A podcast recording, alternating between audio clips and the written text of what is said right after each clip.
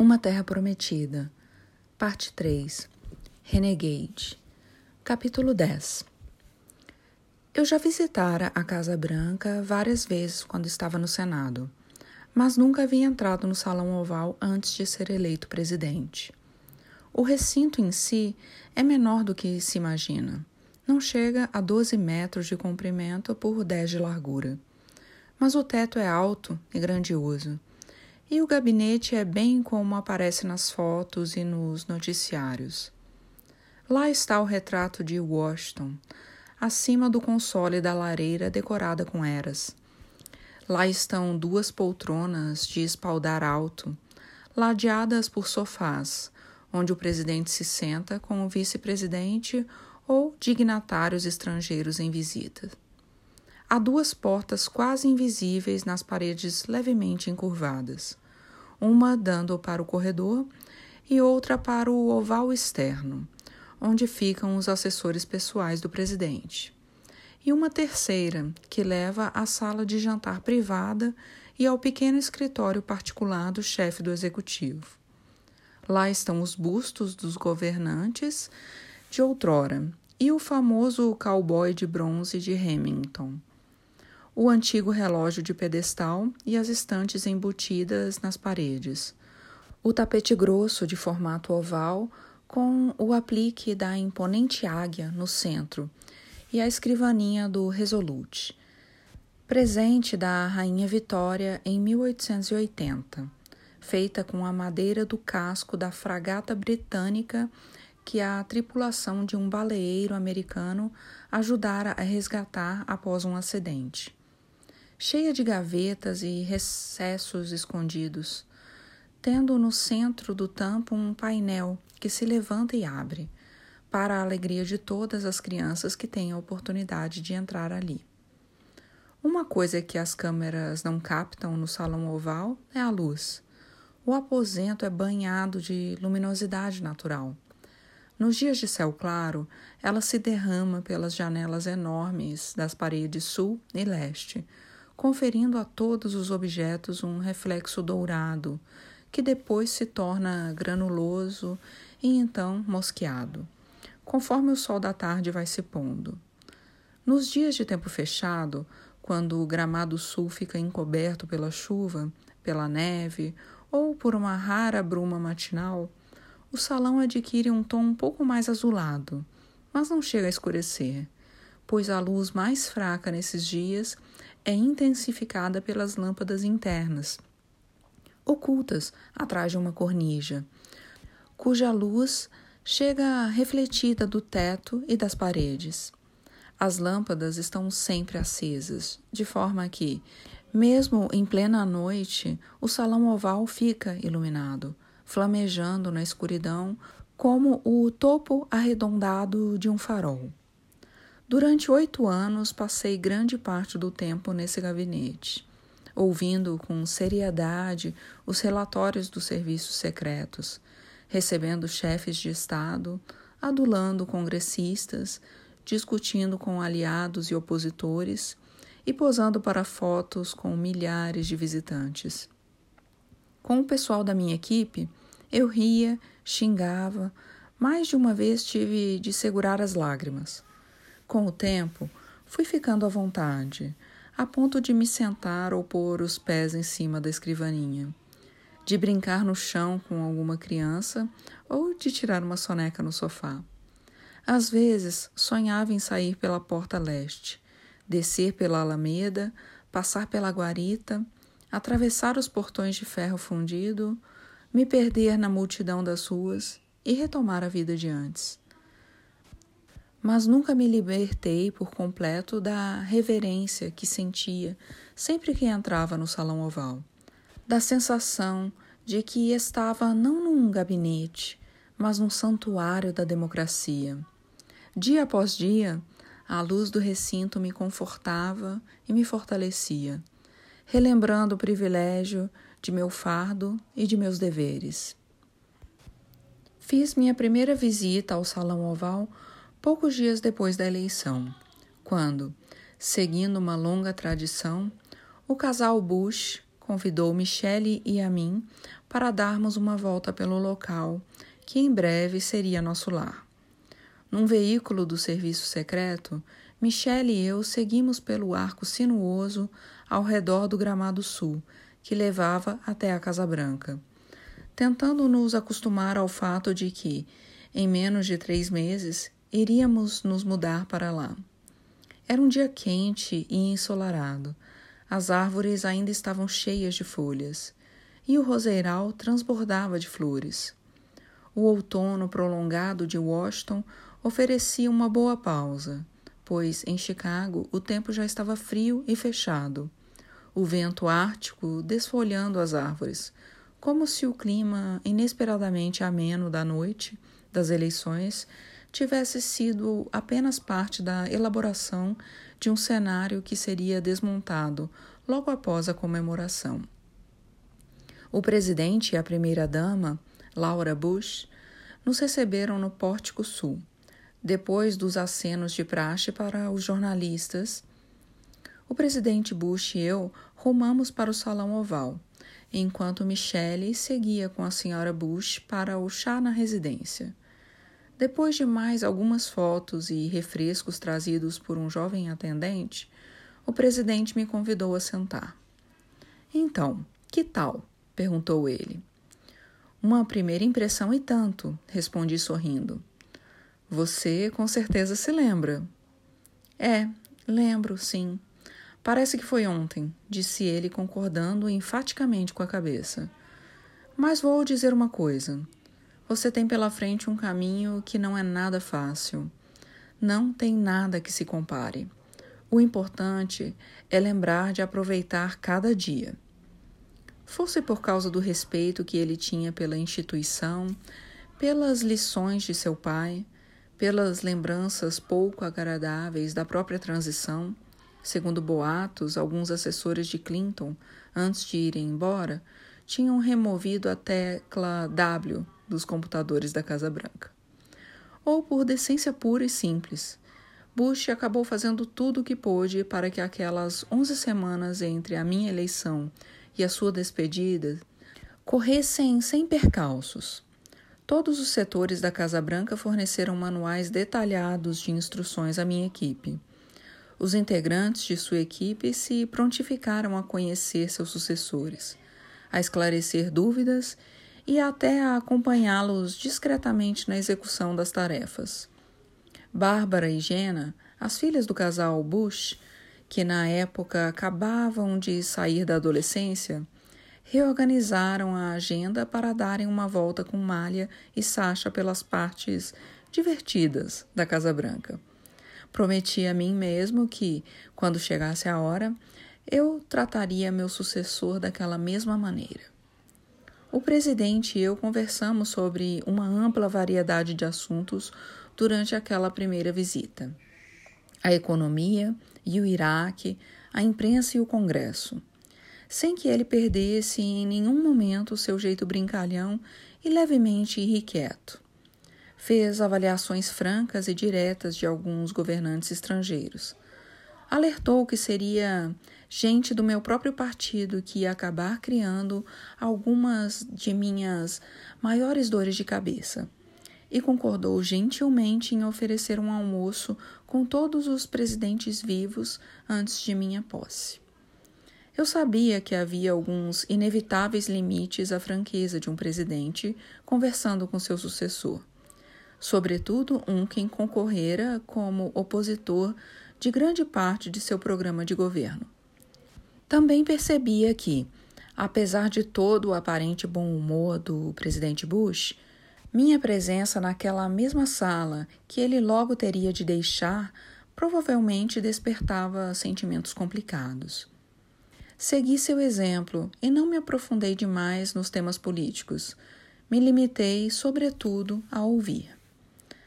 Apenas uma vez ele disse algo que me surpreendeu. Falávamos da crise financeira e de todo o empenho do secretário Paulson em estruturar o programa de socorro aos bancos, agora que o Congresso aprovara o TARP. A boa notícia, Barack, disse ele, é que, quando você assumir, Já teremos resolvido a parte mais difícil. Você vai poder começar com o caminho livre.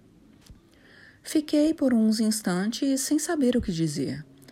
Vinha mantendo conversas regulares com Paulson e sabia que uma enxurrada de falências bancárias e a depressão num nível mundial ainda eram possibilidades bem concretas. Olhando para Bush, imaginei todas as esperanças e convicções que ele devia trazer dentro de si na primeira vez em que entrou no Salão Oval como presidente eleito tão deslumbrado e tão ansioso quanto eu para mudar e melhorar o mundo, convicto de que a história iria julgar sua presidência um sucesso. Foi necessária muita coragem da sua parte para aprovar o TARP, eu disse por fim. Ir contra a opinião pública e um monte de gente de seu próprio partido, pelo bem do país. Pelo menos isso era verdade. Achei que bastava dizer aquilo. Em Chicago, nossa vida tinha mudado bastante. Em casa, as coisas não pareciam muito diferentes. Preparar o café da manhã, aprontar as meninas para a escola, dar telefonemas, conversar com a equipe. Mas, assim que pisávamos na soleira da porta, era outro mundo. Havia equipes de TV paradas na esquina, por trás das barreiras de concreto recém-erguidas na rua Equipes de franco-atiradores do serviço secreto, vestidos de preto, mantinham-se de prontidão nos telhados. Dar um pulo na casa de Marty e Anita, a poucas quadras dali, tinha virado uma tremenda empreitada. Ir até minha antiga academia agora estava fora de cogitação. No trajeto para o centro da cidade, onde ficava nosso escritório temporário de transição, Notei que as ruas vazias que Malha percebera na noite da eleição passaram a ser a norma. Todas as minhas entradas e saídas dos edifícios se davam por pátios de carga e descarga e elevadores de serviço previamente evacuados, exceto por alguns seguranças. Era como se eu vivesse numa perpétua cidade fantasma portátil, só minha. Passava as tardes montando o governo. Uma nova gestão não traz tanta rotatividade quanto se imagina. Dos mais de 3 milhões de funcionários do governo federal, entre civis e militares, apenas alguns milhares estão lá por indicação política, ao bel prazer do presidente. Entre esses milhares, ela ou ele tem contato regular e significativo com menos de 100 funcionários de alto escalão e assessores pessoais. Como presidente, poderia articular um projeto para o país e colocá-lo na direção que deseja. Poderia promover uma cultura organizacional sadia, estabelecendo limites claros de responsabilidade e prestação de contas. Seria eu quem tomaria as decisões finais sobre as questões trazidas à minha atenção. E, quem explicaria essas decisões para a nação como um todo? Mas, para fazer tudo isso, eu dependia de um punhado de assessores que atuavam como os olhos, ouvidos, mãos e pés. Pessoas que então se tornavam administradores, executores, facilitadores, analistas, organizadores, chefes de equipe, amplificadores, conciliadores, solucionadores de problemas, antiparos, intermediários honestos, divulgadores, críticos construtivos e soldados leais. Portanto, era fundamental acertar nessas primeiras nomeações, começando por quem seria meu chefe de gabinete. Infelizmente, a resposta inicial do primeiro que convoquei para a função não foi muito entusiasmada. Nem fudendo.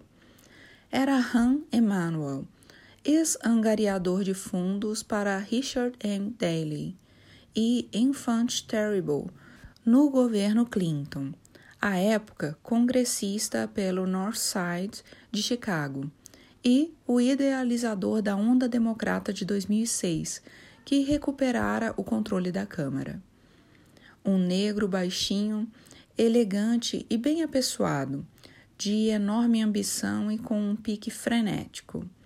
Ham era mais inteligente do que a maioria dos colegas no Congresso e não se preocupava muito em esconder o fato. Também era divertido, sensível, irrequieto, leal e adorava se expressar com obscenidades. Num churrasco beneficente realizado em sua homenagem, alguns anos antes, brinquei que Ham tinha ficado praticamente mudo ao perder o dedo do meio num fatiador de carne na adolescência. Veja bem, fico honrado pelo convite, disse Ham quando procurei um mês antes da eleição. Vou fazer de tudo para ajudar no que você precisa, mas estou contente onde estou. A minha mulher e as crianças estão contentes. E não sou tonto de acreditar naquela merda toda de que a Casa Branca é um lar acolhedor para a família. De qualquer forma, tenho certeza de que você pode encontrar candidatos melhores do que eu. Eu não tinha como contra-argumentar com Ham quanto às dificuldades que teria se aceitasse a minha proposta. Na Casa Branca moderna, o chefe de gabinete era o quarterback das operações do dia a dia o filtro pelo qual precisavam passar todas as questões antes de chegar ao presidente. E poucos no governo, inclusive o presidente, trabalhavam mais horas ou sob pressão mais constante. Mas Ham se enganava quanto a melhores opções. Depois de dois anos muito puxados na campanha, Pluff já tinha me avisado que de início não entraria no governo em parte porque Olivia, sua esposa, acabara de dar à luz, três dias depois da eleição. Tanto Pete House, meu chefe de gabinete no Senado, como John Podesta, ex-chefe do gabinete de Clinton, que concordara em ajudar a coordenar nossa equipe de transição, também comunicaram sua indisponibilidade. Axe, Gibbs e Valerie aceitariam cargos importantes na Casa Branca, mas nenhum deles tinha as habilidades e a experiência que eu precisava para a função de chefe de gabinete. Ham, por outro lado, conhecia os programas de governo, conhecia a política, conhecia o Congresso, conhecia a Casa Branca e, depois de passar um período trabalhando em Wall Street, conhecia o mercado financeiro. Algumas pessoas se incomodavam com sua impaciência e impulsividade, como vinha descobrir. Sua ansiedade em mostrar resultado às vezes fazia com que ele se importasse mais em firmar um trato do que com o conteúdo propriamente dito. Mas, com uma crise econômica pela frente e a suspeita de que teria um pequeno espaço para minha agenda num congresso controlado pelos democratas, me parecia que o seu estilo trator era exatamente aquilo que eu precisava. Nos últimos dias antes da eleição, consegui convencer Ham, apelando para seu ego, mas também para sua decência e seu autêntico patriotismo por trás do ar de sabichão. A maior crise que o país enfrenta durante nossa vida, berrei. E você vai ficar só olhando de fora? X e Bluff, que conheciam Ham bem e já o tinham visto em ação, ficaram animadíssimos quando ele aceitou o cargo. Mas nem todos os meus apoiadores sentiram o mesmo entusiasmo. Alguns chiavam. O Ham não apoiou a Hillary? Ele não representava aquela mentalidade obsessivamente centrista de sempre, de fazer triangulações, de marcar a presença em Davos, de afagar Wall Street, de se concentrar em Washington, que estávamos combatendo? Como você pode confiar nele? Eram todas variações de uma pergunta que se repetiria nos meses seguintes. Que tipo de presidente eu pretendia ser? Eu tinha retirado uma boa carta da manga durante a campanha, que atraiu o apoio de independentes e até de alguns republicanos moderados, ao prometer a cooperação bipartidária e o fim da política de rivalidade a qualquer custo, sem perder o entusiasmo dos eleitores de esquerda. E tinha feito isso não dizendo às pessoas aquilo que queriam ouvir, mas declarando o que julgava ser a verdade, para promover programas progressistas como assistência universal à saúde ou reforma das leis de imigração, era não só possível, mas também necessário evitar o pensamento doutrinário, destacar o que funcionava bem e ouvir respeitosamente o que o outro lado tinha a dizer. Os eleitores tinham abraçado minha mensagem, porque soava diferente e eles queriam o diferente.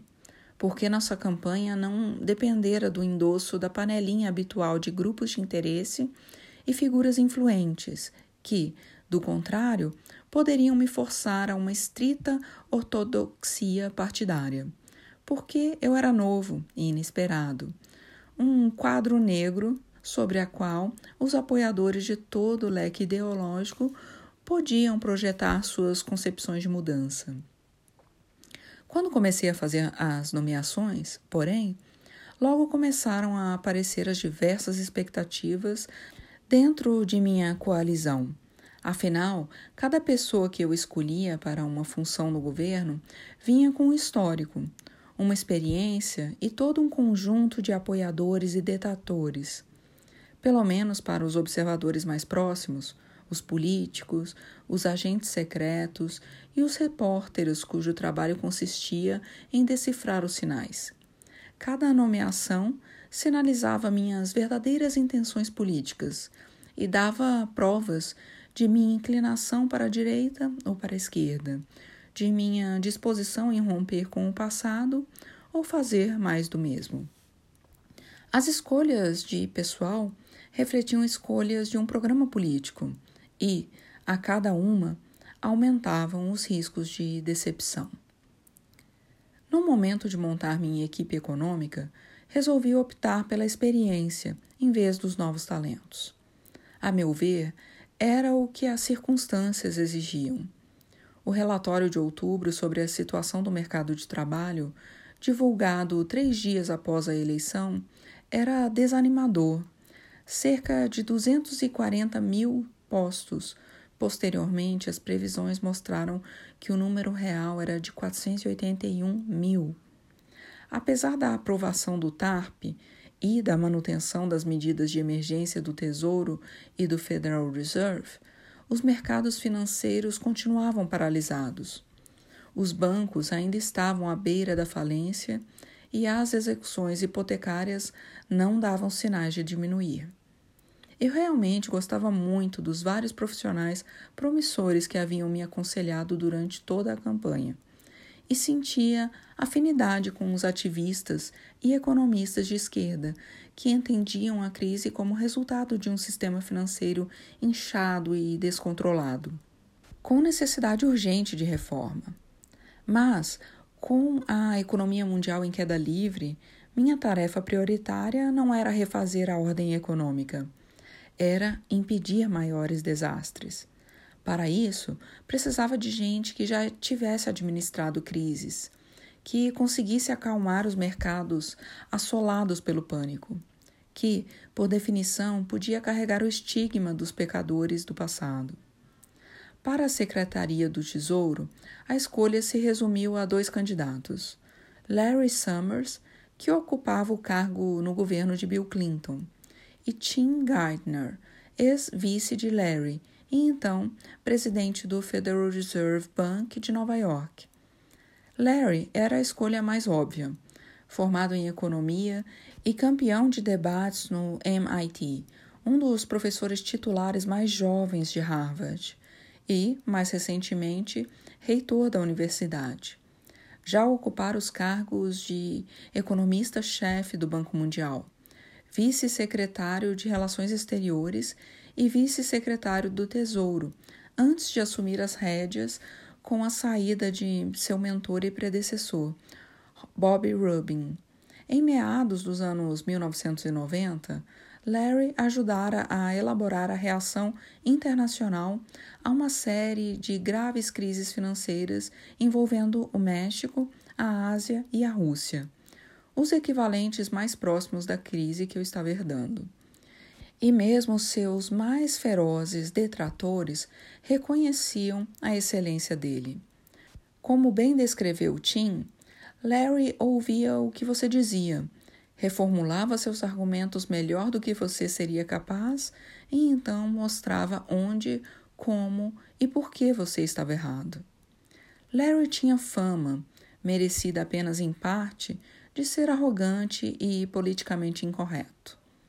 Como reitor de Harvard, travara uma briga pública com o eminente professor de estudos afro-americanos, Cornel West, e mais tarde fora obrigado a renunciar ao cargo, depois de declarar, entre outras coisas, que as diferenças intrínsecas na capacidade de alcançar a excelência podiam ser uma razão da baixa presença de mulheres nos departamentos de matemática, ciências e engenharia das principais universidades. Quando o conheci mais a fundo, passei a crer que a dificuldade de Larry em se relacionar bem com os outros se devia em grande parte não tanto a algum traço de maldade, e sim a uma simples indiferença.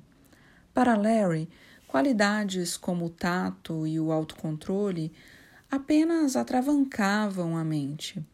Ele mesmo parecia impermeável a mágoas ou inseguranças mais comuns e expressava reconhecimento, acompanhado por uma leve surpresa, quando qualquer pessoa de fato o desafiasse ou pensasse em algo que lhe passara despercebido.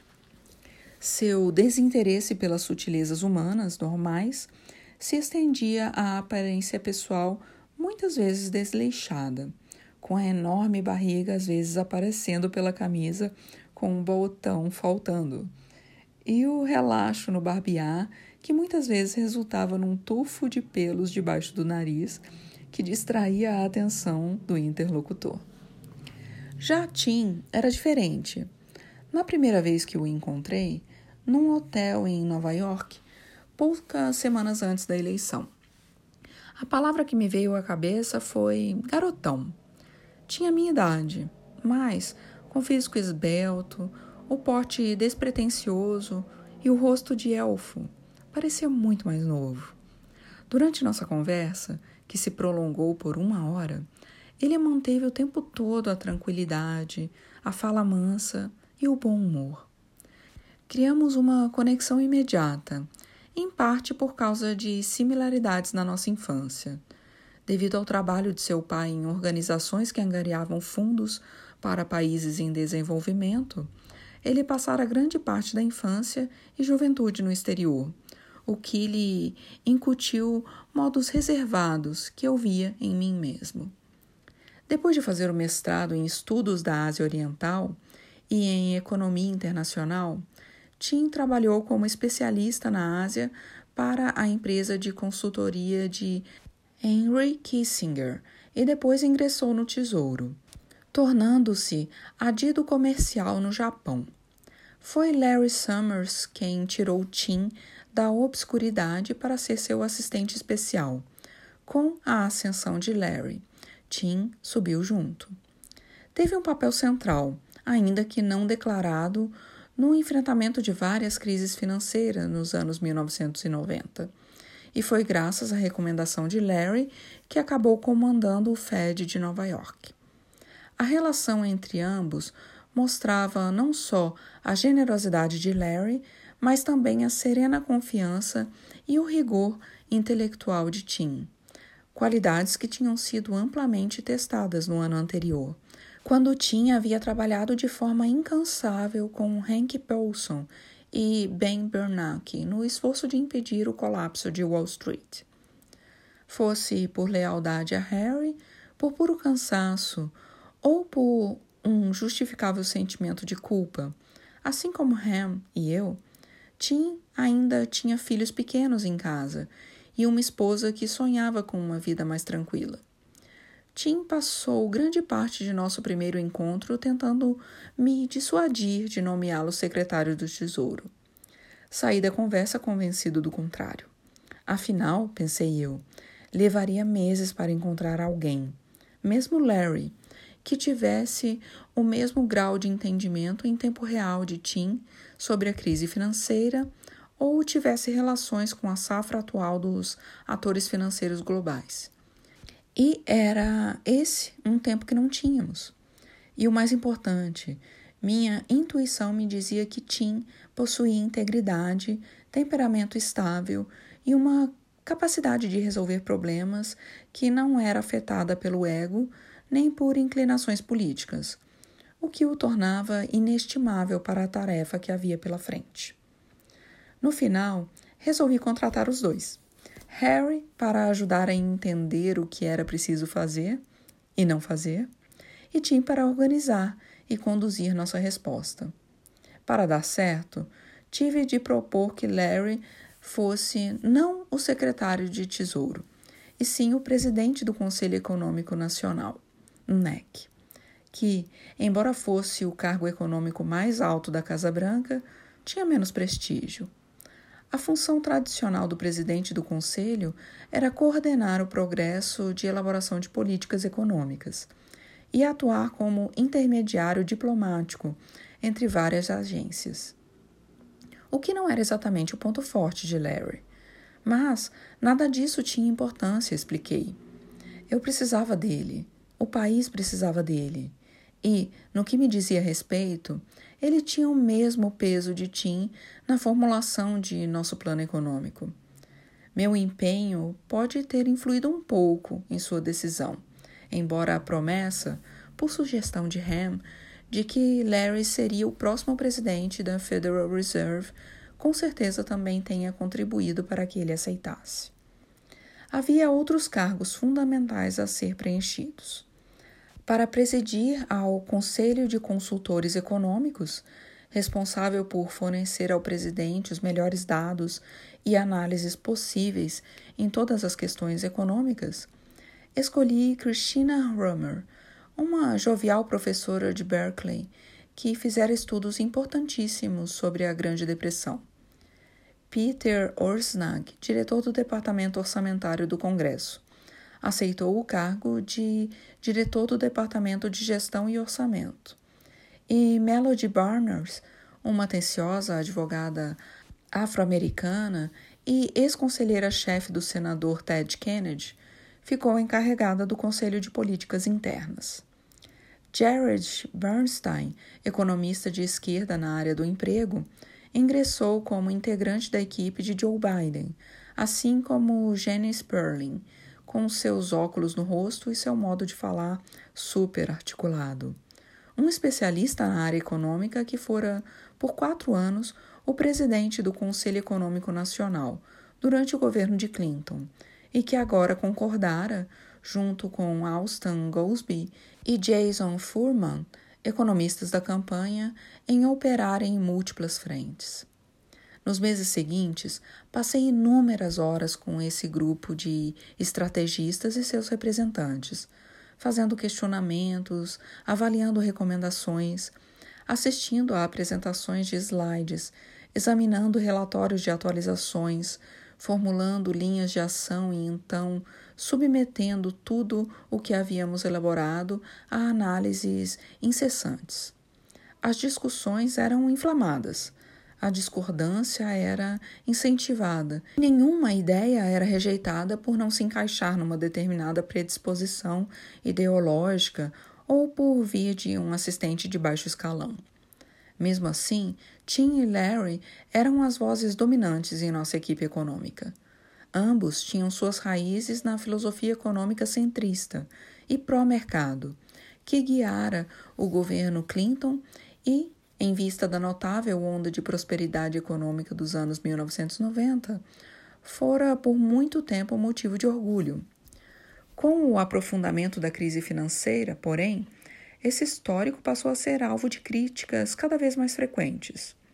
O nome de Bob Rubin já vinha sendo manchado devido ao seu papel como alto conselheiro do Citigroup, uma das instituições financeiras cuja enorme vulnerabilidade no mercado de derivativos de alto risco agora alimentava o contágio de toda a economia. Assim que anunciei minha equipe econômica, as matérias na imprensa lembraram que Larry havia defendido uma significativa desregulamentação nos mercados financeiros durante sua passagem pelo Tesouro. Os analistas questionavam se Tim, durante seu período no Fed de Nova York, não havia sido, junto com Paulson e Bernanke, lento demais para soar o alarme sobre riscos que o mercado do subprime representava para o sistema financeiro. Algumas dessas críticas eram válidas, outras muito injustas. O certo era que, ao escolher Tim e Larry, eu me ligara à história deles. E, se não conseguíssemos endireitar depressa os rumos da economia, o preço político dessa escolha seria alto.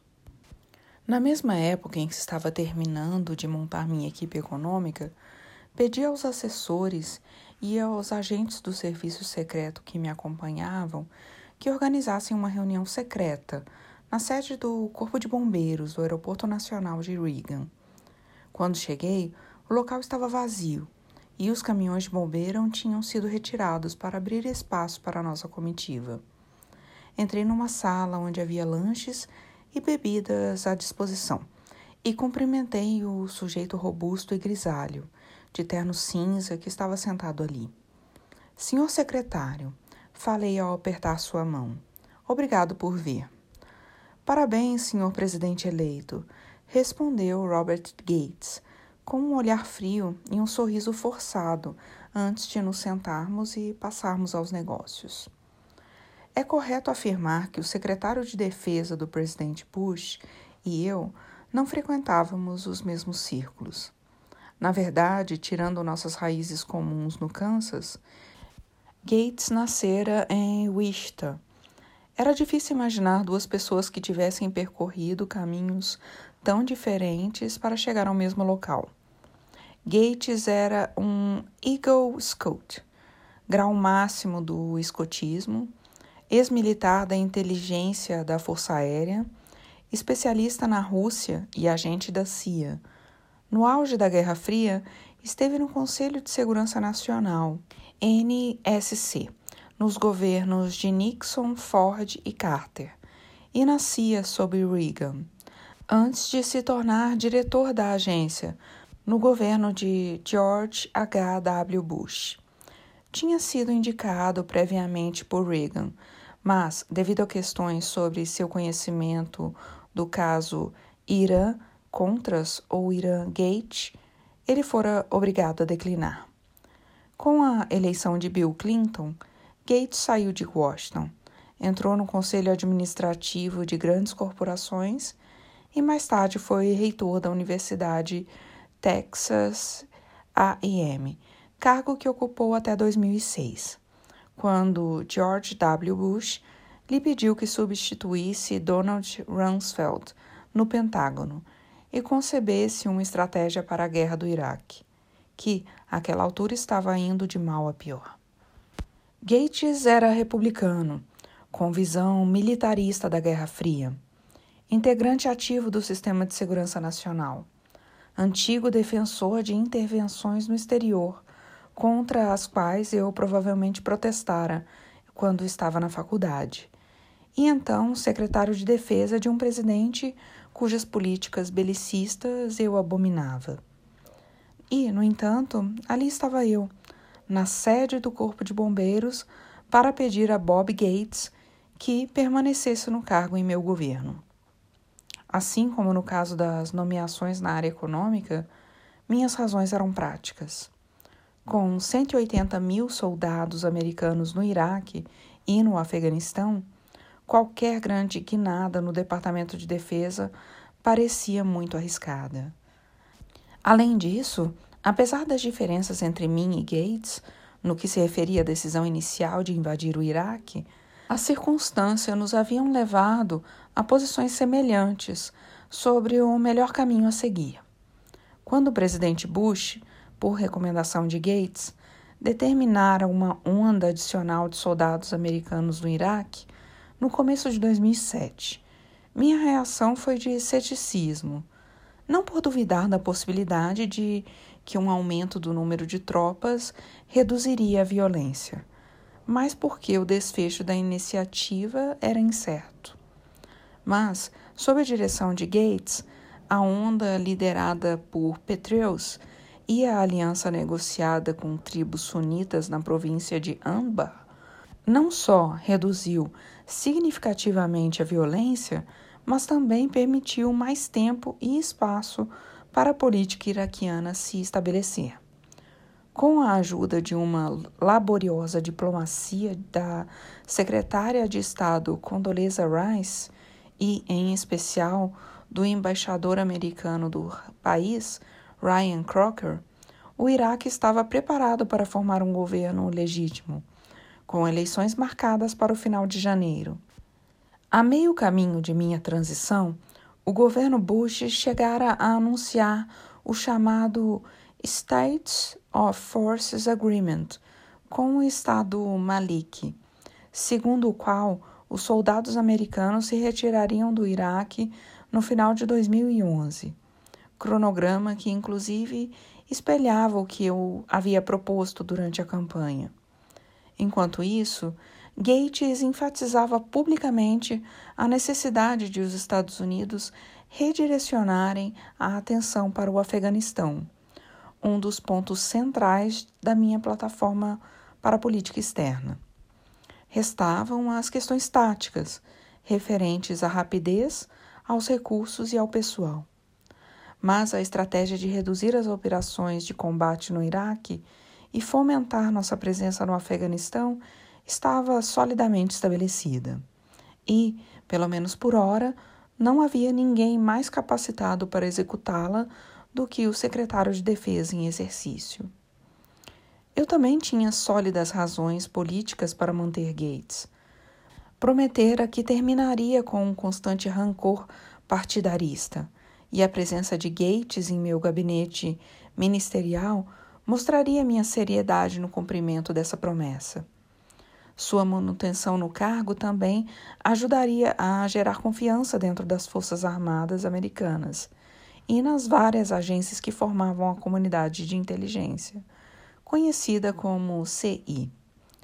Tendo à disposição um orçamento militar maior do que a soma das verbas de defesa dos 37 países que vinham a seguir, os líderes do Departamento de Defesa e das CIs tinham opiniões fortes, eram experientes em batalhas burocráticas internas e preferiam fazer as coisas à maneira de sempre.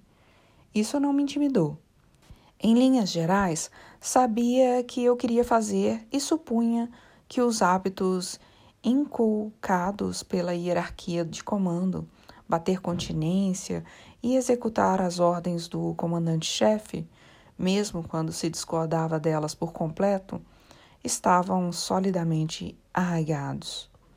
Ainda assim, eu entendia que não era fácil para nenhum presidente imprimir uma nova direção ao aparato de segurança nacional dos Estados Unidos.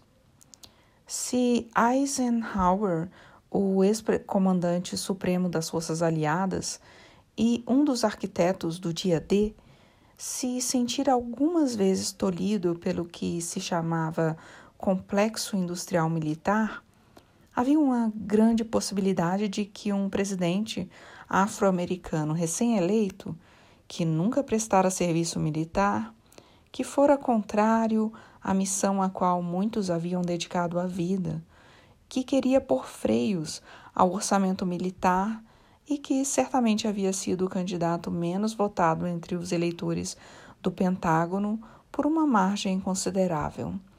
Teria mais dificuldade em levar adiante uma reforma. Para que as coisas fossem feitas logo, e não dali a um ou dois anos, eu precisava de alguém como Gates, que sabia como a máquina funcionava e onde estavam as armadilhas. Alguém que já tinha o respeito que eu, apesar do título, ainda precisava conquistar em certos sentidos. Havia mais uma razão para querer Gates na equipe, e era desafiar a maneira como eu era visto, minha imagem decorrente da campanha, o idealista de olhar sonhador que se opunha instintivamente à ação militar e acreditava que todos os problemas do cenário internacional podiam ser resolvidos com um diálogo a partir de uma posição de magnanimidade. Nunca fora totalmente precisa. Sim, eu acreditava na diplomacia e encarava a guerra apenas como último recurso.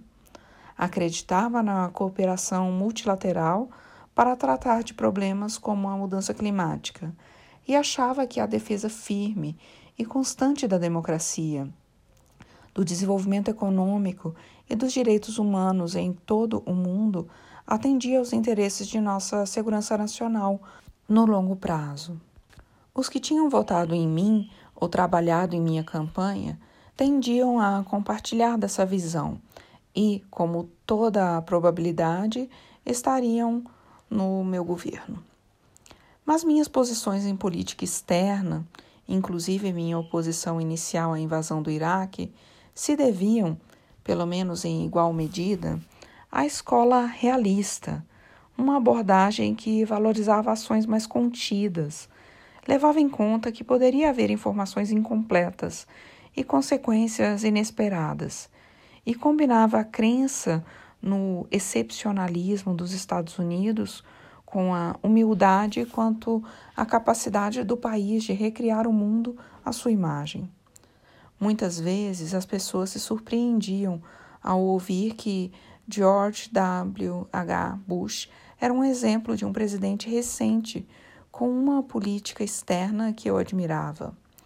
Bush, junto com James Baker, Colin Powell e Brent Scowcroft, tinha sido hábil em acabar com a Guerra Fria e montar uma operação bem-sucedida na Guerra do Golfo. Gates chegara à idade adulta trabalhando com esses homens. E no tratamento que ele dera à campanha do Iraque, eu via uma convergência entre nossos pontos de vista, deixando-me confiante de que poderíamos trabalhar juntos. Sua presença à mesa, junto com pessoas como Jim Jones, o general de quatro estrelas aposentado e ex-chefe do Comando Europeu, que eu escalara como meu primeiro conselheiro de segurança nacional. Garantia que eu ouviria um amplo leque de opiniões antes de tomar decisões de grande importância e que precisaria pôr minhas convicções sempre à prova, mesmo as mais profundas, perante pessoas com estatura e confiança suficientes para me apontar meus erros. Claro que tudo isso dependia de uma relação de confiança entre nós dois. Quando pedi a um colega que o consultasse sobre sua possível disposição em continuar no cargo, Gates enviou uma série de perguntas. Por quanto tempo eu esperava que ele ficasse? Estava disposto a ter uma postura flexível quanto à retirada dos soldados do Iraque? Como eu trataria o pessoal e o orçamento do Departamento de Defesa? No encontro nas instalações do Corpo de Bombeiros, Gates reconheceu não ser comum que um potencial nomeado para o gabinete de governo interrogasse daquela maneira o possível futuro chefe. Esperava que eu não tivesse visto isso como uma presunção da parte dele. Garanti que não me incomodei e que sua franqueza e clareza mental eram exatamente o que eu procurava. Passamos para as perguntas. De minha parte, tinha algumas. Depois de 45 minutos, trocamos um aperto de mãos e saímos cada um em nossas respectivas comitivas. E aí? perguntou Axelrod quando voltei. Ele topou, respondi. Gosto dele. Então acrescentei: Veremos se a recíproca é verdadeira. Sem muito alarde, os outros integrantes de minha equipe de segurança nacional foram se encaixando.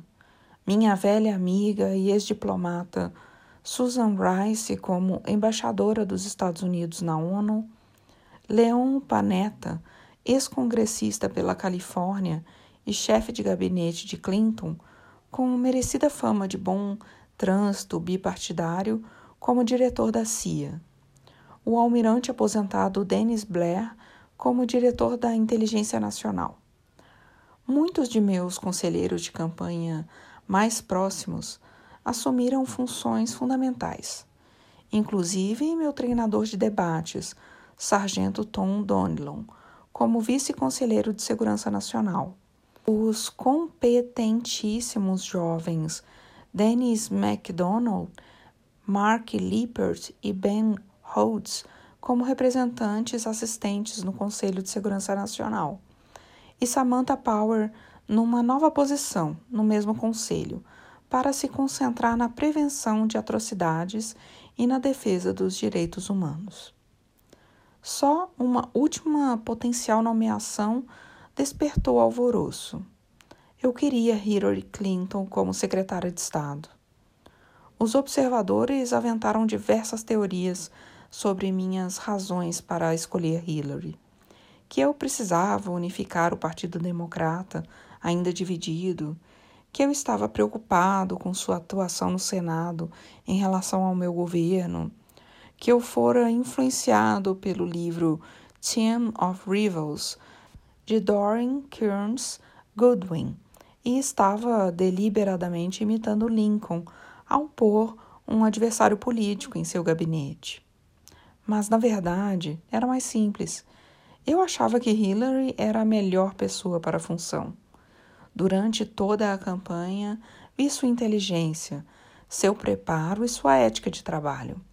Independentemente do que ela achava de mim, eu acreditava em seu patriotismo e em seu compromisso com um dever. Acima de tudo, acreditava que, numa época em que as relações diplomáticas por todo o mundo andavam tensas e relegadas a um abandono crônico, a presença de uma secretária de Estado com brilho, as relações e a desenvoltura no cenário mundial de Hillary nos daria uma amplitude que ninguém mais teria. Com as cicatrizes de campanha ainda frescas na lembrança, nem todos ao meu lado se convenceram. Tem certeza de que quer uma secretária de Estado que disse em anúncios de TV que você não estava pronto para ser o comandante-chefe? perguntou um amigo. Hillary também estava ressabiada, e quando lhe ofereci o cargo, numa reunião no nosso escritório de transição em Chicago, cerca de dez dias após a eleição, ela rejeitou-o polidamente. Estava cansada, disse ela, e preferia manter a sua rotina dentro da agenda mais previsível do Senado. Ainda tinha dívidas de campanha a saldar. E também era preciso pensar em Bill o trabalho com o desenvolvimento global e a saúde pública da Fundação Clinton vinha gerando resultados realmente concretos no mundo. E nós dois, Hillary e eu, sabíamos que a necessidade de evitar a mera aparência de algum conflito de interesses, em especial na arrecadação de fundos, provavelmente imporia novas restrições a ele e à fundação. As preocupações de Hillary eram válidas, mas me pareciam contornáveis. Pedi que não respondesse naquele momento e pensasse a respeito. Ao longo da semana seguinte, recrutei Podesta, Ram, Joe Biden, vários colegas do Senado e todos os que me passaram pela cabeça para contatá-la e tentar persuadi-la. Apesar da pressão, em nossa conversa seguinte, num telefonema à tarde da noite, ela me falou que ainda se sentia propensa a recusar. Continuei a insistir, certo de que suas dúvidas estavam relacionadas não tanto ao cargo que ela ocuparia, e sim a como seria a nossa relação. Mencionei suas posições sobre o Iraque, a Coreia do Norte, a proliferação de armamentos nucleares e os direitos humanos. Perguntei o que ela faria para revitalizar o Departamento de Estado. Assegurei que ela teria acesso direto e constante a mim e liberdade para escolher sua equipe. Você é importante demais para eu me conformar com sua recusa, eu disse ao final do telefonema. Na manhã seguinte, ela decidiu aceitar a proposta e participar do governo. Dez dias depois, apresentei Hillary e os demais integrantes de minha equipe de segurança nacional, junto com o escolhido para procurador-geral, Eric Holder, e a nomeada para o Departamento de Segurança Interna, a governadora Janet Napolitano, uma coletiva de imprensa em Chicago. Olhando as pessoas reunidas no palco, não pude deixar de notar que quase todas eram bem mais velhas do que eu, com décadas de experiência nos mais altos níveis do governo, e que pelo menos algumas haviam apoiado outro candidato à presidência, não se deixando atrair por meu discurso de esperança e mudança. Uma equipe de rivais, no fim das contas, pensei. Logo eu veria se isso indicava que minha confiança em ser capaz de governar tinha fundamento ou se era só a fé ingênua de um novato prestes a ser atropelado pela realidade. Quando George Washington foi eleito presidente, em 1789, a atual capital dos Estados Unidos ainda não existia. O presidente eleito teve de viajar por sete dias, de barcaça e de cabriolé, de sua casa em Mountain Vernon, na Virgínia, até o Federal Hall, em Nova York, a sede temporária do governo nacional, para tomar posse. Foi saudado por uma multidão de dez mil pessoas. Ele prestou o juramento ao que se seguiram a exclamação: Longa vida a George Washington. E o salva de 13 tiros. Washington fez um discurso de posse de 15 minutos, em voz baixa, não para a plateia, mas para os membros do Congresso na Câmara, improvisada e mal iluminada. Então se dirigiu a uma igreja próxima para um ofício religioso. Depois disso, o pai de nosso país tratou de cuidar da tarefa de garantir que os Estados Unidos sobrevivessem por um tempo maior que o seu mandato. Com o tempo, as cerimônias presidenciais se tornaram mais elaboradas. Em 1809, Doley Madison ofereceu o primeiro baile de posse na nova capital, com 400 pessoas desembolsando 4 dólares cada uma pelo privilégio de comparecer ao que, àquela altura, era o maior evento social já realizado em Washington. Fazendo jus à fama de populista, Andrew Jackson abriu as portas da Casa Branca a muitos milhares de apoiadores para sua posse em 1829. A multidão embriagada criou tanta arruaça que, segundo relatos, o presidente fugiu por uma janela. Para sua segunda posse, Ted Roosevelt não se contentou com bandas e desfiles militares. Incluiu uma caravana de cowboys e o chefe Apache Jerônimo. E quando chegou a vez de John F. Kennedy, em 1961, a cerimônia de posse já se tornara um espetáculo televisível de vários dias, com apresentação de músicos famosos, declamação do premiado poeta Robert Frost e vários bailes à fantasia, em que as principais celebridades de Hollywood compartilhavam seu brilho com financiadores e cabos eleitorais do novo presidente. Ao que consta, Frank Sinatra fez de tudo para que as festas fossem dignas de Camelot embora tenha sido obrigado a uma conversa no mínimo constrangedora com um amigo e colega Sammy Davis Jr. Quando Joe Kennedy mandou o recado de que a presença de Davis e de sua branquérrima esposa sueca nos bailes de posse talvez não pegasse muito bem entre os apoiadores sulistas de JFK e, portanto, era melhor fazê-los desistir de comparecer. Considerando o entusiasmo gerado por nossa campanha, havia grandes expectativas em torno da cerimônia de posse, marcada para 20 de janeiro de 2009. Assim como na convenção dos democratas, não me envolvi com os detalhes da organização, certo de que o comitê que montáramos e a grande maga organizacional de minha campanha, Alissa Mastro Mônaco, então escalada como diretora de programas e eventos, estavam cuidando de tudo.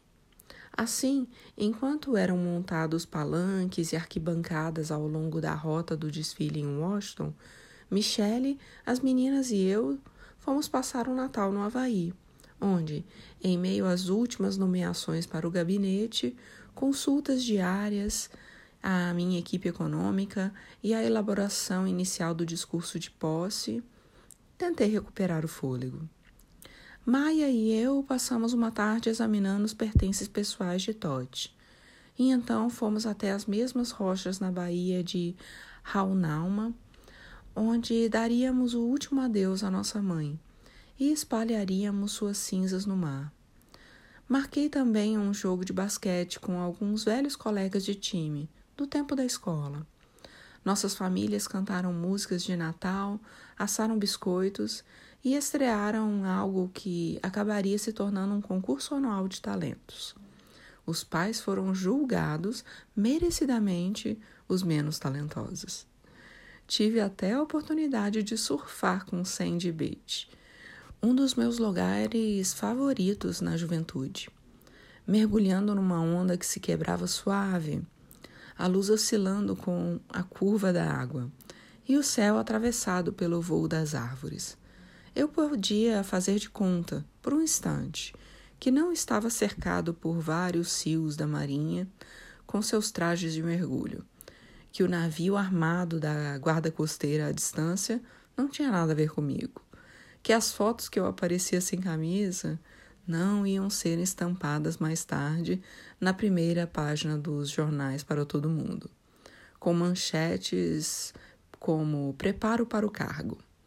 Quando finalmente sinalizei que estava pronto para voltar, o chefe de minha equipe de segurança naquele dia, um agente sardônico chamado Dave Beach, que estava comigo desde o começo e me conhecia como amigo, se inclinou de lado, sacudiu a cabeça para tirar a água dos ouvidos e disse em tom muito informal: Espero que tenha aproveitado bem, pois é a última vez que vai poder fazer isso por muito e muito tempo. Dei risadas, sabendo que ele estava brincando. Ou não. A campanha e seus desdobramentos imediatos não tinham me deixado tempo para refletir. Portanto, foi somente nesse breve interlúdio tropical que todos nós, amigos, parentes, integrantes das equipes, agentes do serviço secreto, pudemos rever o que acontecera e tentar enxergar o que estava por vir. Todos pareciam felizes, mas um tanto hesitantes, sem saber se poderiam admitir a estranheza das coisas, tentando descobrir o que havia ou não mudado. E, mesmo que não mostrasse, quem mais sentia essa incerteza era aquela que logo seria primeira-dama dos Estados Unidos da América. Durante a campanha, notei que Michele se adaptara com infalível elegância às novas condições, encantando os eleitores, se saindo muito bem nas entrevistas aperfeiçoando um estilo que mostrava que ela era ao mesmo tempo chique e acessível. Mais que uma transformação, foi uma amplificação, sua michelinidade, polida, até revelar um imenso brilho. Mas, mesmo se sentindo cada vez mais à vontade diante dos olhos do público, nos bastidores Michelle estava desesperada para conseguir um pouco de normalidade para nossa família. Um lugar fora do alcance da política e da fama, que distorciam tudo o que tocavam. Nas semanas após a eleição, isso significava se lançar às tarefas que qualquer casal tinha de enfrentar quando precisava se mudar por causa de um novo emprego. Com a eficiência que lhe dera essa característica, ela separou as coisas, empacotou, fechou as contas, providenciou o encaminhamento da correspondência e ajudou o Centro Médico da Universidade de Chicago a preparar sua substituição. Mas a prioridade de Michelle eram as nossas filhas. No dia seguinte à eleição, ela já tinha providenciado uma visita às escolas de Washington, Malia e Sasha eliminaram da lista as instituições apenas para meninas, escolhendo a Sidwell Friends, um colégio particular fundado por cracks que Chelsea Clinton havia frequentado. e conversou com os professores sobre a transferência de nossas filhas no meio do ano. Pediu conselhos a Hillary e a Laura Bush sobre como blindá-los da imprensa e insistiu que o serviço secreto que a equipe de segurança não atrapalhasse o horário de brincadeiras e jogos delas.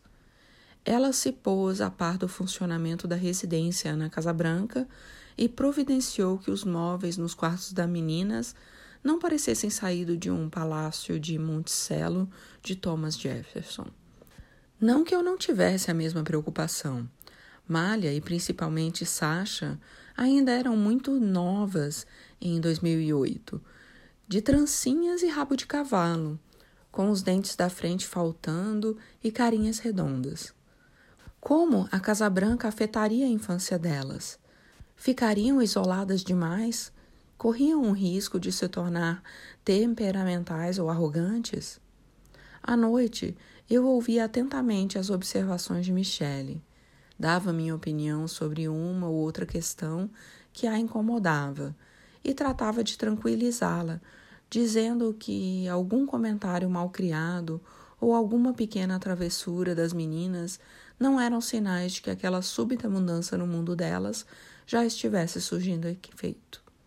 Mas, como de costume nos dez anos anteriores, era a Michele que carregava grande parte do fardo de criar as meninas. E comigo, cada vez mais engolido, antes mesmo de assumir o cargo, pelo turbilhão de tarefas, com sua carreira posta para escanteio e com a percepção de que seu círculo de amizades mais próximas logo ficaria a centenas de quilômetros quando ela se mudasse para uma cidade onde necessariamente era preciso suspeitar que muita gente se aproximaria de nós com segundas intenções. A perspectiva da solidão a envolveu como uma nuvem. Tudo isso ajudou a explicar por que Michelle pediu à mãe que fosse morar conosco na Casa Branca. Pensei que Marian Robinson sequer cogitaria essa hipótese, pois minha sogra era, por natureza, uma pessoa cautelosa, que gostava de ter um trabalho estável, rotinas familiares e um pequeno círculo de parentes e amigos que conhecia de longa data. Morava na mesma casa desde os anos 1960 e raramente se aventurava a sair de Chicago. Sua única extravagância era ir uma vez por ano a Las Vegas com a cunhada Ivone e Mama Kay, onde passavam três dias nos caça-níqueis. E, embora adorasse as netas e tivesse concordado em antecipar a aposentadoria para ajudar Michele, a cuidar das meninas na época em que a campanha se intensificou, sempre fizera questão de não se demorar em nossa casa em Chicago, nem de ficar para o jantar depois de concluída a tarefa. Não vou ser uma daquelas velhas, dizia melindrada, que não desgrudam dos filhos só porque não têm nada melhor para fazer. Mas quando Michelle a convidou para morar conosco em Washington, Marian não opôs muita resistência. Sabia que a filha não lhe pediria a menos que fosse realmente importante. Havia as questões práticas a cuidar, claro. Nos primeiros anos de Casa Branca, era a Marian que levava Malha e Sasha todas as manhãs para a escola. E, se Michelle estivesse trabalhando, fazia companhia para elas depois das aulas. Mas não só.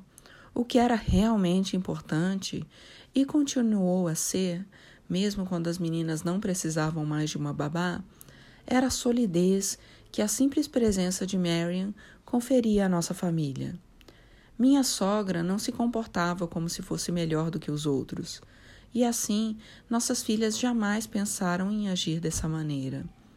Ela adotava a doutrina de não criar alarde nem drama e não se deixava impressionar por nenhum tipo de opulência ou espalhafato.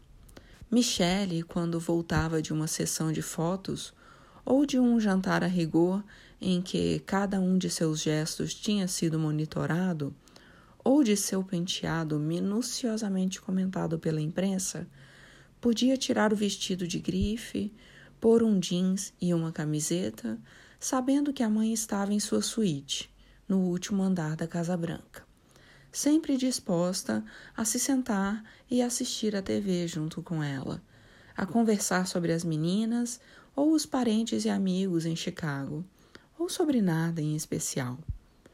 Minha sogra nunca reclamava de nada. Sempre que conversávamos, eu lembrava que, por mais que fosse o problema que precisasse encarar, ninguém me obrigava a ser presidente e que era melhor calar a boca e fazer o meu trabalho. Que dádiva era minha sogra! Para nós, ela era o lembrete vivo e encarnado de quem éramos, de onde vínhamos, uma guardiã de valores que antes considerávamos comuns, mas que descobríramos ser mais raros do que poderíamos imaginar. O semestre de inverno na Sidwell, France, começava 15 dias antes do dia da posse. Então voltamos a Chicago logo após o Ano Novo Juntamos todos os objetos pessoais que ainda não tinham sido despachados e tomamos um avião oficial para Washington. A Blair House, que é a casa de hóspedes oficial da presidência, ainda não podia nos receber com tanta antecedência. Por isso ficamos no hotel Hay Adams, a primeira das três mudanças que faríamos em três semanas. Malha e Sasha pareciam não se incomodar por ficar em um hotel. E, acima de tudo, não se incomodavam com a rara indulgência materna, deixando que vissem TV à vontade. Pulassem nas camas, provassem todas as sobremesas do cardápio do serviço de quarto. Michele as acompanhou no primeiro dia de escola, num carro do serviço secreto.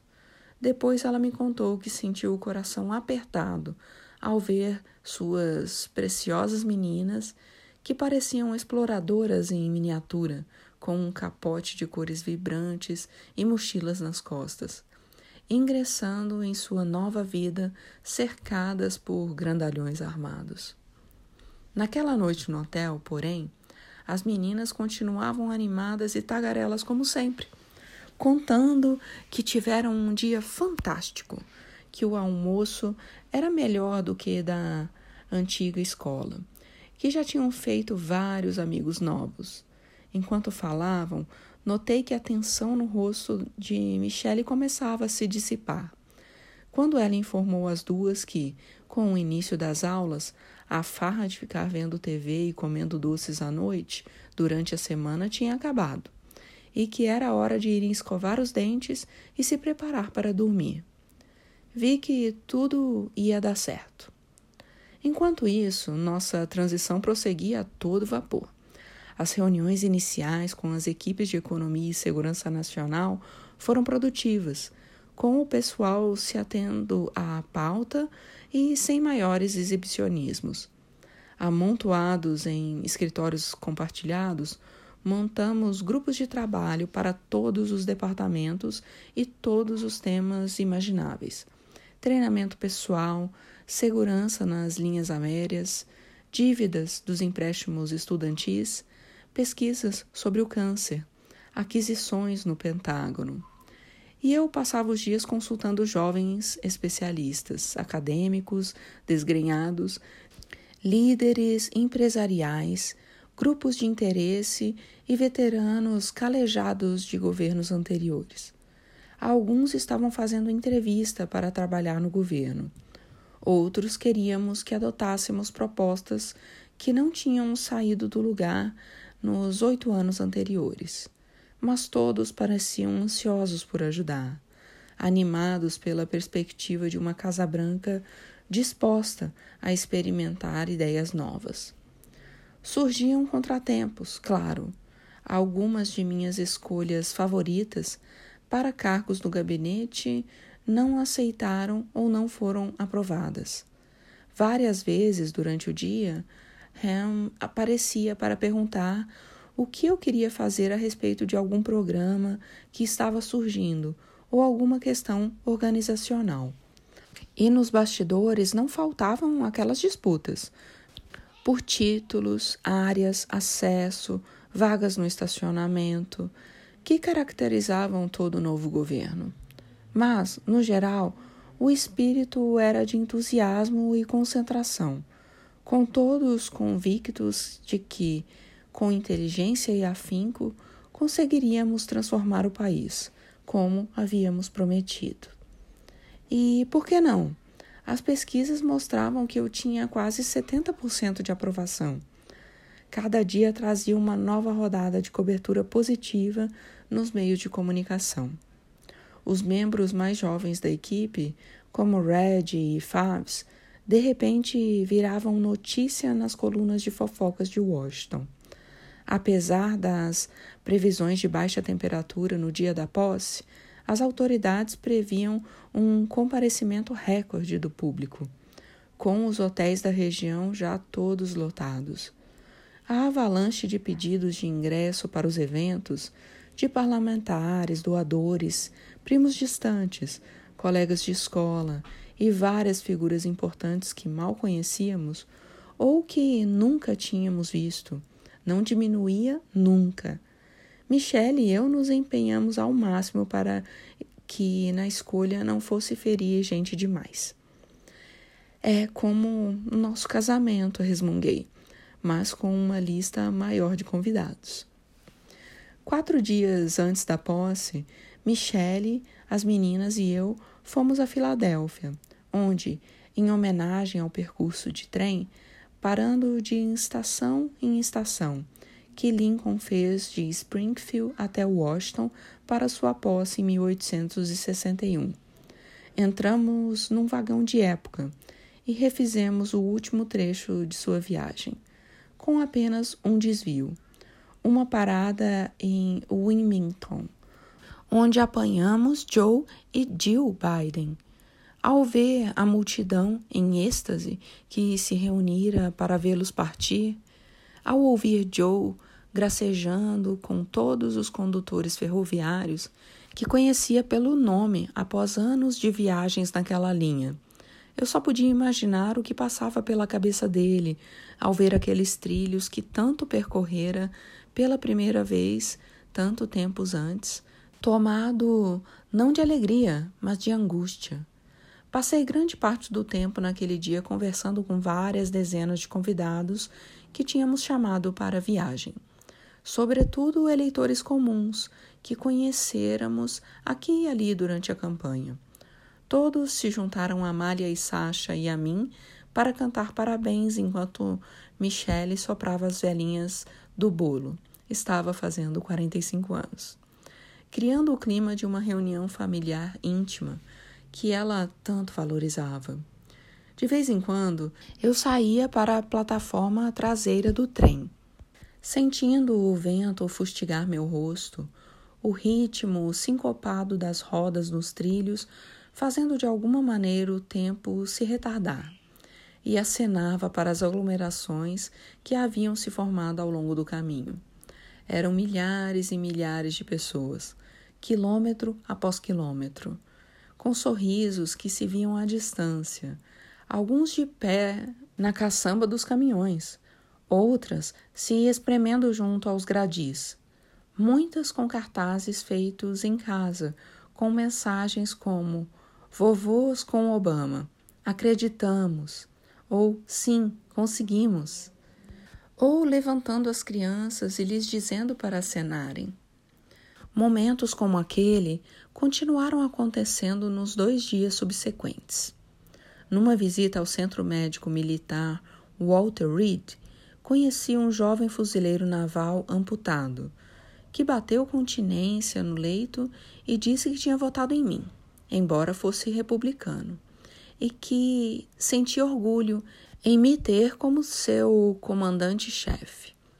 Num albergue para desabrigados no sudeste de Washington, um adolescente com cara de valentão me deu um forte abraço sem dizer uma palavra.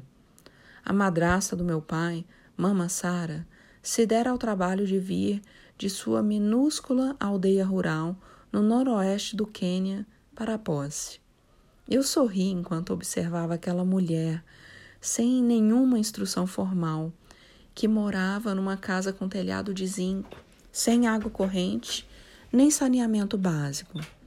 sendo servida no jantar de Blair House em porcelanas usadas por reis e primeiros ministros. Como não me emocionar? Como duvidar de que havia algo verdadeiro em tudo aquilo? Algo que poderia ser duradouro.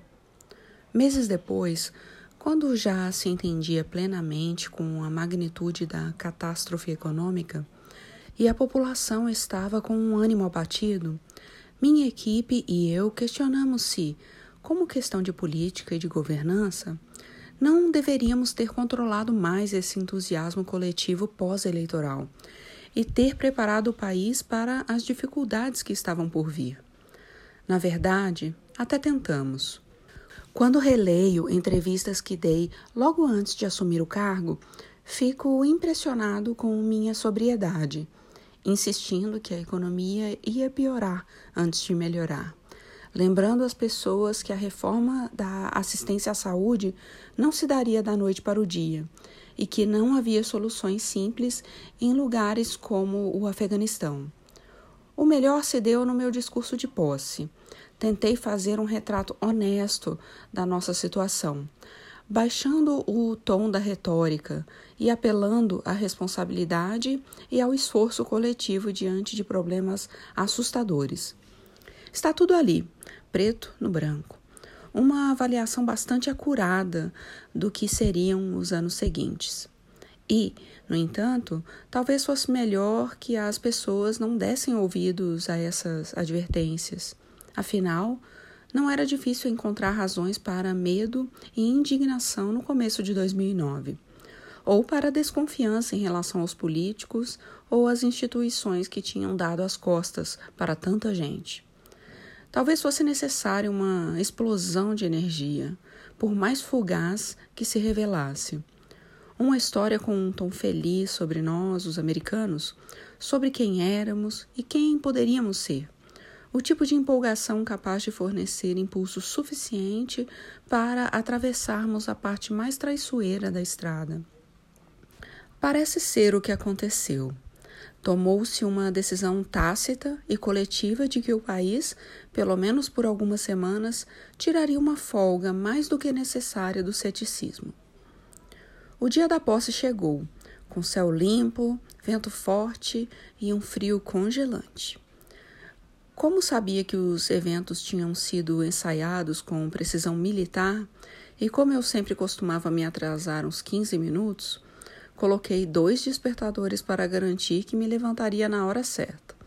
Uma corrida na esteira, café da manhã, banho e barba várias tentativas de acertar o nó da gravata e às 9h45 da manhã, Michele e eu estávamos no carro para o trajeto de dois minutos na Blair House até a Igreja Episcopal de São João, onde pediríamos que um amigo nosso, o pastor de Dallas, D.T. Jakes, oficiasse um culto privativo.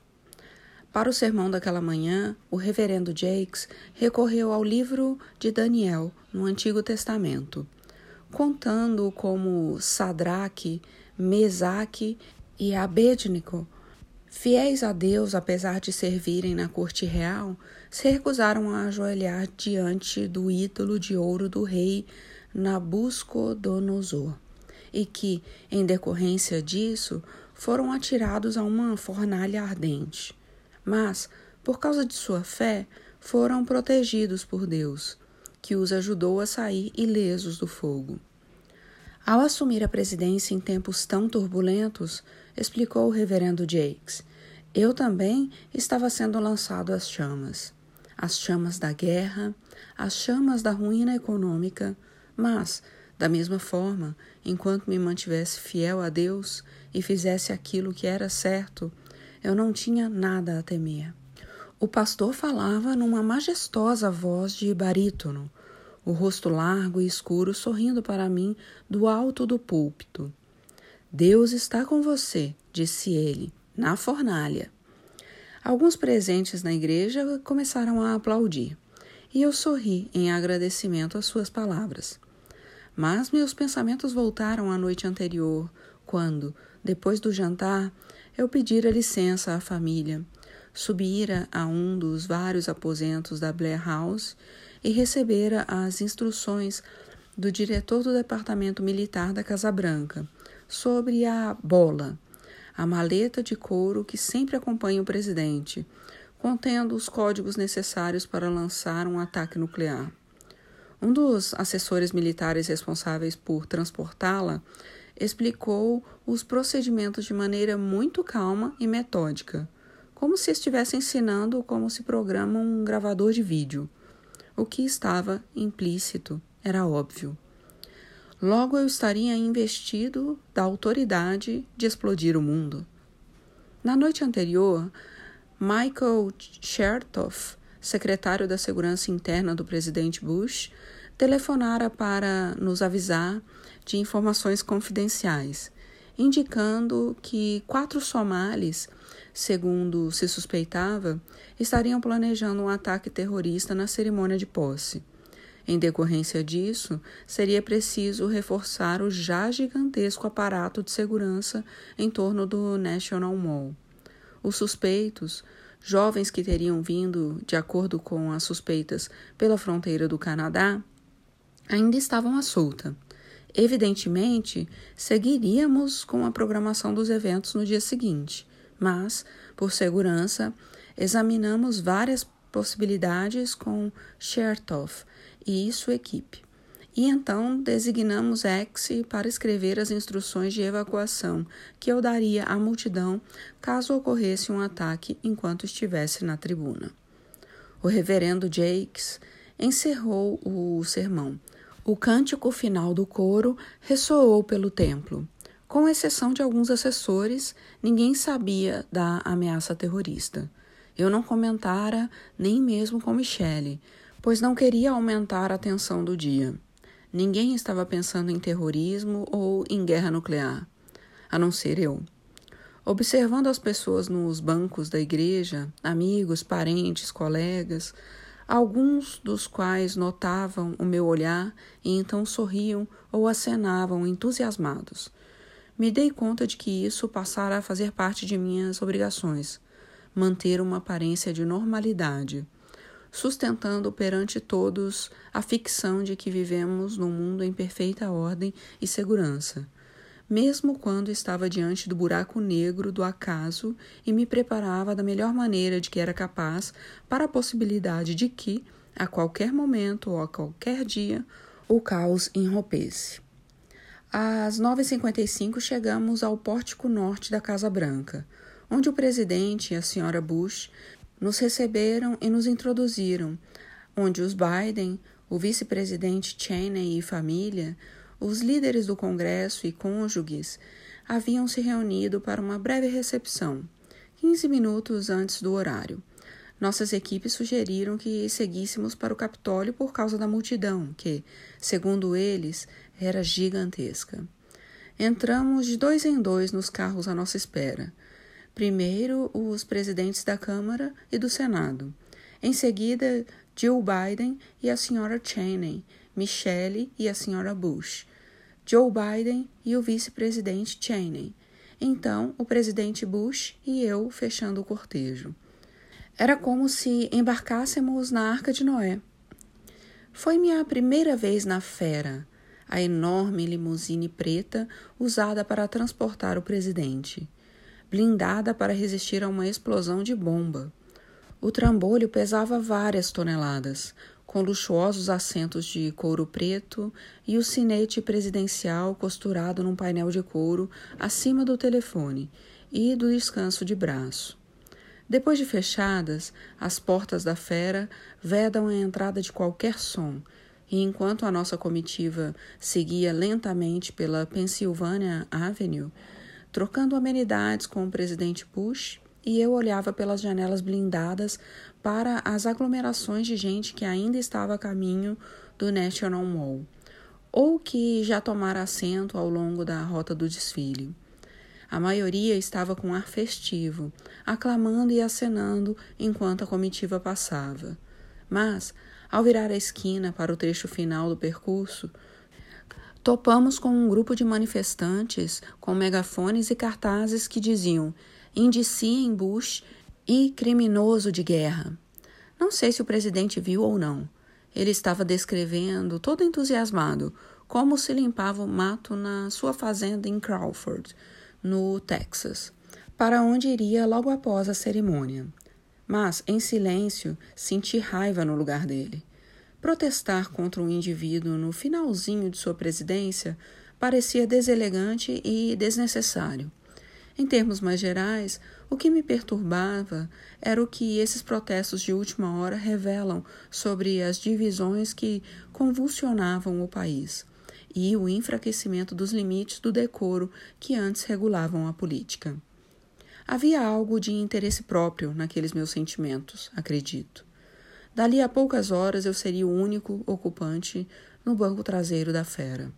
Não demoraria muito, imaginei, e logo os megafones e os cartazes se dirigiriam a mim. Isso também fazia parte da função, encontrar uma maneira de não levar esses ataques para o plano pessoal, ao mesmo tempo evitando a tentação de ignorar, como meu predecessor de, talvez tivesse feito com excessiva frequência, os manifestantes gritando do outro lado da janela. Foi bom termos saído cedo. As ruas estavam entupidas de gente e chegamos ao Capitólio com vários minutos de atraso. Fomos com o casal Bush até o gabinete do presidente do Senado para mais cumprimentos, fotos e instruções que os participantes e os convidados, inclusive as meninas e nossos demais familiares, começassem a formar fila para o desfile. Mostraram a Michele e a mim a Bíblia que havíamos tomado de empréstimo na biblioteca do Congresso para o meu juramento. Um volume pequeno e grosso, revestido com veludo bordô e bordas douradas. A mesma Bíblia que Lincoln usara em sua posse. Então, foi a vez de Michelle ir, deixando Marvin, Reggie e eu momentaneamente a sós numa sala de espera, como nos velhos tempos. Tudo bem com os meus dentes? Perguntei, abrindo um sorriso exagerado. Tudo certo, disse Marvin. Está frio lá fora, falei. Como em Springfield. Mas com um pouco mais de gente, disse Reggie. Um assessor militar enfiou a cabeça pela porta e avisou que era a hora. Dei uns soquinhos em Reggie e Marvin e fui atrás do comitê do Congresso pelos corredores compridos, atravessando a rotunda do Capitólio e o Salão de Estatuária Nacional, passando pelas filas de gente alinhadas nas paredes que desejavam boa sorte e por um corredor polonês de guardas de honra que batiam continência a cada passo, até chegar finalmente às portas de vidro que davam para a plataforma da posse. A cena diante de mim era um espanto. A multidão se estendia densamente no National Mall, um plano ininterrupto, indo além do monumento a Washington e até o Memorial Lincoln, agitando o que deviam ser centenas de milhares de bandeirolas, cintilando ao sol do meio-dia como a superfície de uma corrente oceânica.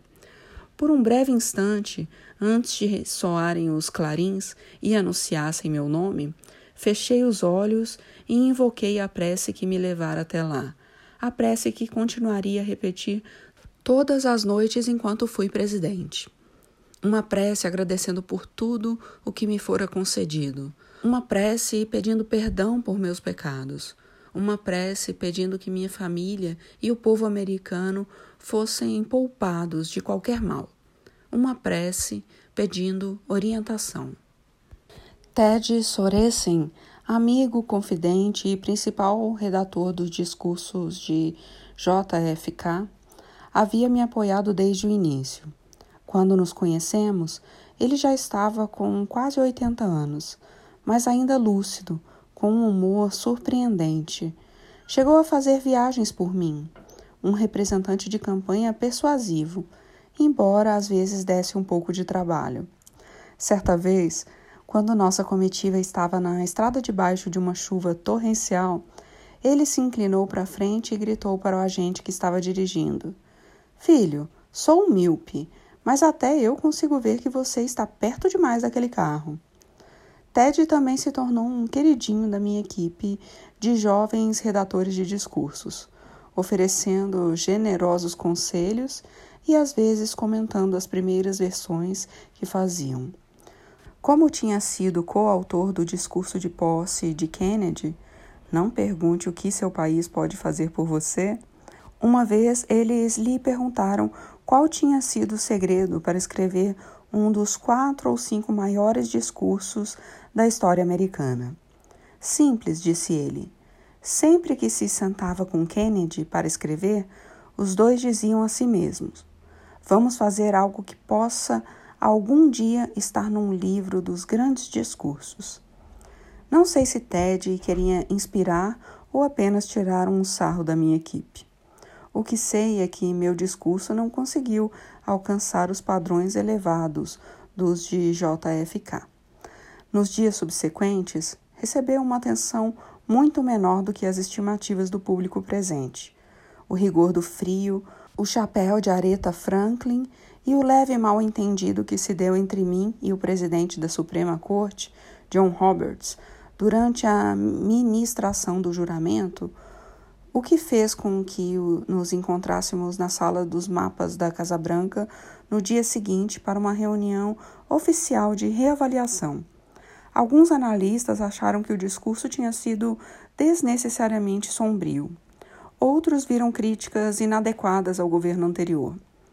Apesar disso, depois de terminar o discurso, estava satisfeito por ter falado com convicção e honestidade. Também fiquei aliviado pelo fato de a nota a ser usada em caso de um incidente envolvendo terrorismo tivesse ficado no bolso de cima do paletó. Passado o principal evento, pude relaxar e contemplar o espetáculo. Fiquei emocionado ao ver o casal Bush subindo no helicóptero e se virando para um último aceno. Fiquei orgulhoso por andar de mãos dadas com Michelle durante uma parte da rota do desfile. Fiquei encantado com os participantes do desfile: fuzileiros navais, bandas de mariachi, astronautas, pilotos negros veteranos da Segunda Guerra e, principalmente, as fanfarras escolares de todos os estados da União, inclusive a da minha alma mater, Punahou. Dali Buff Blue. Houve apenas uma coisa triste no dia. Durante o tradicional almoço pós-posse no Capitólio, entre brindes e apresentações feitas por nossos anfitriões do Congresso, Ted Kennedy, que recentemente fora submetido a uma cirurgia para retirar um tumor cerebral, sofreu um súbito e violento mal-estar. A sala ficou em silêncio enquanto as equipes de emergência médica entravam correndo. Vicky, a esposa de Ted, seguiu ao seu lado com o medo estampado no rosto enquanto empurravam a maca. E ficamos todos inquietos e preocupados com o que havia acontecido. Nenhum de nós imaginando as consequências políticas que viriam a resultar daquele momento. Michelle e eu comparecemos a dez bailes de posse naquela noite. Ela era uma visão de sonho, cor de chocolate com um vestido branco esvoaçante e, em nossa primeira parada, a tomei nos braços, rodopiando com ela e sussurrando gracinhas em seu ouvido, enquanto dançávamos ao som de uma sublime apresentação de At Last, na voz de Beyoncé. No baile do comandante-chefe, nos afastamos e dançamos com uma moça e um rapaz que emanavam um encanto e um compreensível nervosismo integrantes das Forças Armadas. Eu precisaria me esforçar para me lembrar dos outros oito bailes. Quando regressamos à Casa Branca, já passava muito da meia-noite. Na sala leste, uma festa para nossa família e amigos mais chegados ainda prosseguia animada, sem que o Winton Marsalis Quintet desse algum sinal de esmorecer. Os pés de Michelle estavam pagando o preço de passar 12 horas usando salto alto. E, como ela precisava se levantar uma hora antes de mim para fazer o penteado por causa do outro ofício religioso na manhã seguinte, me ofereci para entreter os convidados para que ela pudesse se deitar. Quando subi para o quarto, restavam poucas luzes acesas. Michelle e as meninas dormiam e mal se ouvia o barulho da turma da noite, levando os pratos e tirando as mesas e cadeiras no andar de baixo. me dei conta de que não ficara sozinho um único instante naquele dia. Fiquei um momento plantado ali, olhando de um lado para o outro o enorme corredor central e as várias portas, ainda sem saber direito onde dava cada uma delas, vendo os lustres de cristal e um pequeno piano de cauda, um Monet numa parede, um sésame em outra, tirando alguns livros da prateleira, examinando pequenos bustos, artefatos e retratos de gente que não reconheci. Minha memória retrocedeu à primeira vez que eu tinha visto a Casa Branca, cerca de 30 anos antes, quando era um jovem que se dedicava à organização comunitária e trouxera um grupo de estudantes até Washington para pressionar seu representante parlamentar a aumentar o auxílio estudantil. Nosso grupo tinha ficado do lado de fora do portão, na Pennsylvania Avenue, e alguns estudantes tiravam fotos com câmeras descartáveis. Lembro que fitei as janelas do segundo andar, me perguntando se haveria alguém ali olhando para nós. Tentei imaginar o que poderiam pensar. Sentiam falta do ritmo da vida normal? Eram solitários? Teriam às vezes um sobressalto interno e se indagariam como haviam chegado lá? Logo saberia a resposta, pensei eu. Tirando a gravata, fui caminhando devagar pelo corredor, apagando as luzes que ainda estavam acesas.